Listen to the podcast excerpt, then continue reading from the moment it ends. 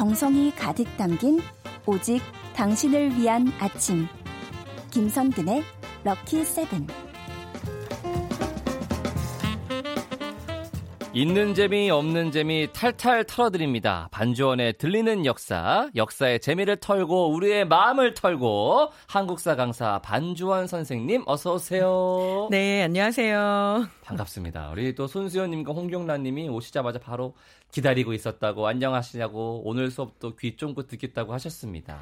네, 아 이렇게 또 기다려 주시니 제가 참 오는 게 또 보람이 있지 않겠습니까? 그렇습니다. 네, 저희는 늘 수요일마다 네. 선생님을 기다리면서 하루하루 행복합니다. 자, 예. 오늘의 수업 주제는 뭔가요? 자, 오늘은요 2020년 2월 19일이잖아요. 네. 자, 24절기로 따지면 오늘은 매우 우수한 날입니다. 아~ 네, 바로 우수이죠. 네. 자, 그래서 우수에 대한 얘기 아주 짧게 들려드릴 거고요. 예. 그리고 또 한 가지는 자 올해 2020년 2월은 며칠까지 있을까요? 오, 올해는 29일까지 있습니다. 맞습니다. 네, 자, 그래서 왜, 왜 어째서 왜 어째서 올해는 29일까지 있는 걸까? 그런데 이제 이런 얘기를 하다 보면 궁금한 게 많아질 겁니다. 예. 그 이야기도 모두 뭉쳐서 들려드리겠습니다. 어, 그냥 윤년이어서 29일까지 있는 거예요? 어허라. 아니, 아, 네. 그렇게 단순한 문제가 아니군요. 네. 네. 일단 우수 얘기를 해보죠. 어떤 절기인가요? 그렇죠. 자, 우수는요. 봄에 들어선다라는 입춘하고 또 동면하던 개구리가 놀라서 확 잠을 깬다라는 경칩. 바로 그 사이에 있는데요. 자, 24절기 중에 하나이고 그 말의 뜻 자체가 눈이 녹아서 비가 된다라는 말이거든요. 그러니까 이제는 추운 겨울 가고 확실하게 봄이 왔다라는 이야기가 되는 거고요. 이제 오늘 바로 네. 이 우수가 지나고 나면 날씨가 확 풀리면서 어? 이 바람은 봄바람? 그리고 저기 도단하는 저 아이는 저것은 새싹 이제 네. 이런 날들이 시작이 되는 거죠. 그렇습니다. 라고 근데 밖에 보니까 너무 눈이 많이 보여가지고 지금 네. 약간 아, 근데 네. 확실하게 네. 눈이 그치면서 오늘은 어, 확연하게 어, 날이 풀리나 이런 생각도 어, 들죠. 그래요? 그러니까 이게 24절기의 신비로움 같습니다. 아, 너무 신기하다. 그러면은 이제 그 다음에 네. 올해가 20 2월이 29일까지 있는 이유는 뭔가요? 자, 방금 아 뭐 올해가 윤년이어 가지고요. 네. 이렇게 말씀하셨잖아요. 자, 2020년은 실제 이제 윤년이죠. 그리고 이제 음력 4월이 윤달입니다. 네. 그래서 태양력에서는 2월은 28일까지 있는 게 원래 이제 평균적이잖아요. 네. 그런데 문제가 하나 있습니다.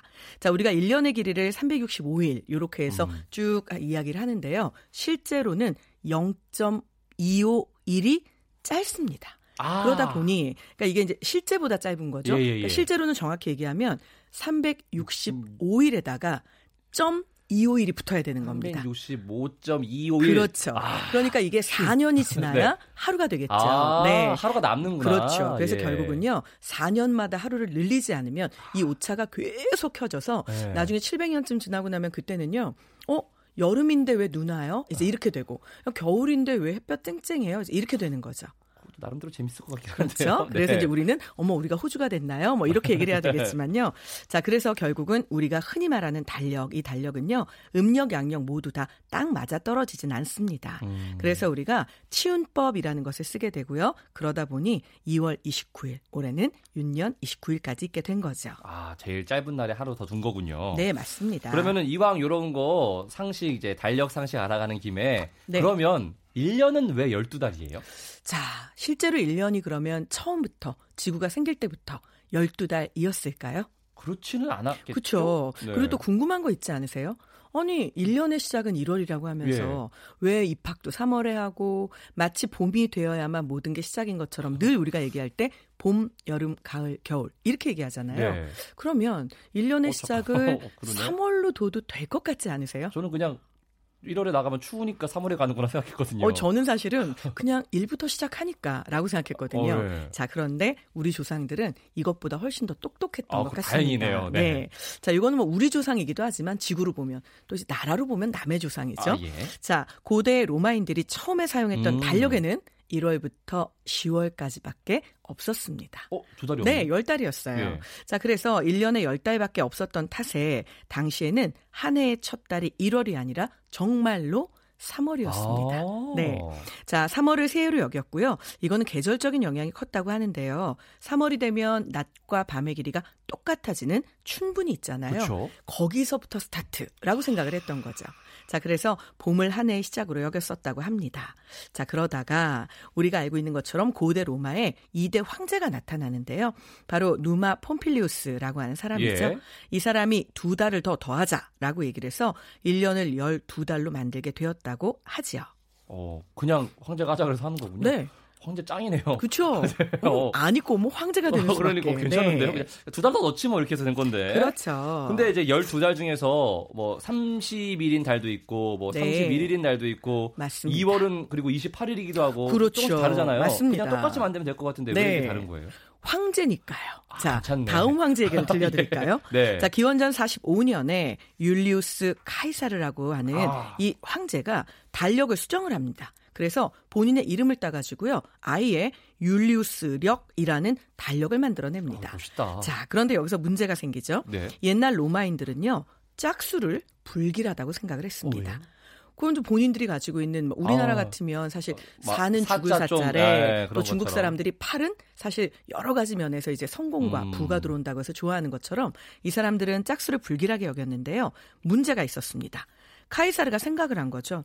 짝수 딸을 뺄 수는 없습니다. 1부터 숫자를 붙이다 보니 2월도 있고 그렇죠. 4월도 있고 당연히 6월도 있어야죠. 있게 되는 거죠. 그렇다면 이 짝수 딸을 얘는 불길한 거니까 불길한 달을 길게 갈 필요는 없는 거잖아요. 아. 그래서 홀수 달보다 하루 부족한 30일로 그리고 홀수 달은 하루 더 많은 31일로 이렇게 해서 날짜를 조정을 합니다. 야. 자, 그런데 이렇게 조정을 하고 났더니 1년이 366일이 돼버리는 거죠. 예. 그래서 이제 366일에서 하루를 빼야 하잖아요. 네. 그런데 짝수는 불길하니까 네. 이때는 3월이 처음 시작이라고 했죠. 예, 예, 예. 자, 그러니까 이때는 해의 마지막이 2월이었던 겁니다. 아. 야, 그럼 2월은 불길한 짝수달인데 해의 마지막이기까지 하니까 거기서 하나 빼. 이래서 2월 28일을 만들어 버리죠. 오. 네, 자, 실제로 이 율리우스 바로 이 황제 때문에 2월은 28일까지 있게 됐고요. 아까 말씀하신 그럼 또 누가 이걸 29일로 만들었냐? 네네네. 물론 0.25일이 남긴 하지만 이것도 황제 맘대로입니다. 어야. 네.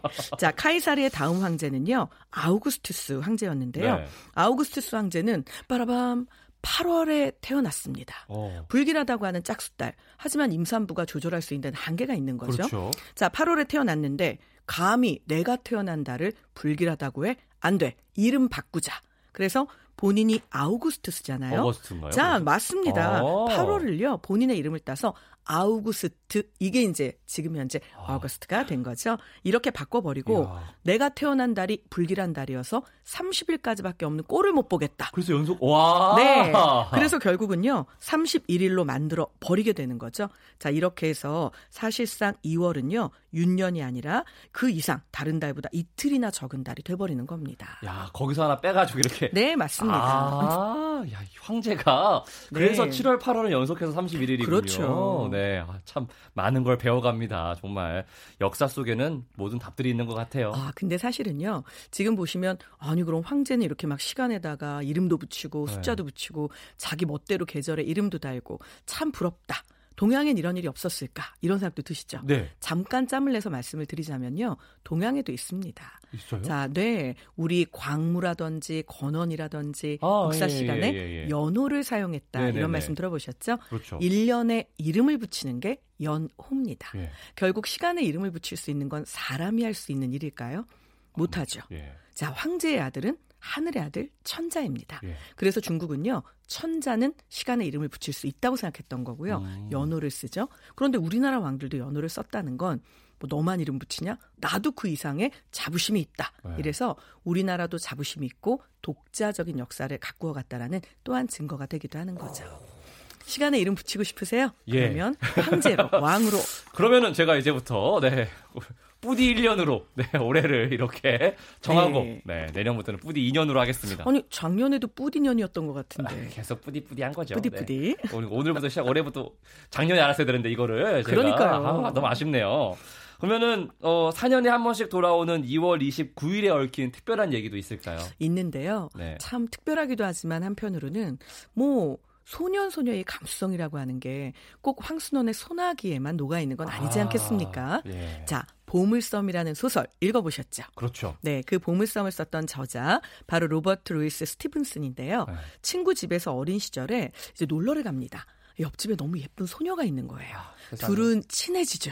어머나. 네. 자, 이렇게 친해졌는데 문제는? 그 소녀가 너무 침울한 겁니다. 너 왜 이렇게 우울해? 이렇게 음. 물어봤더니 아, 나는 생일이 2월 29일. 29일이야. 어. 내 생일은 4년에 한 번밖에 안 돌아와. 네. 너무 속상했던 거죠.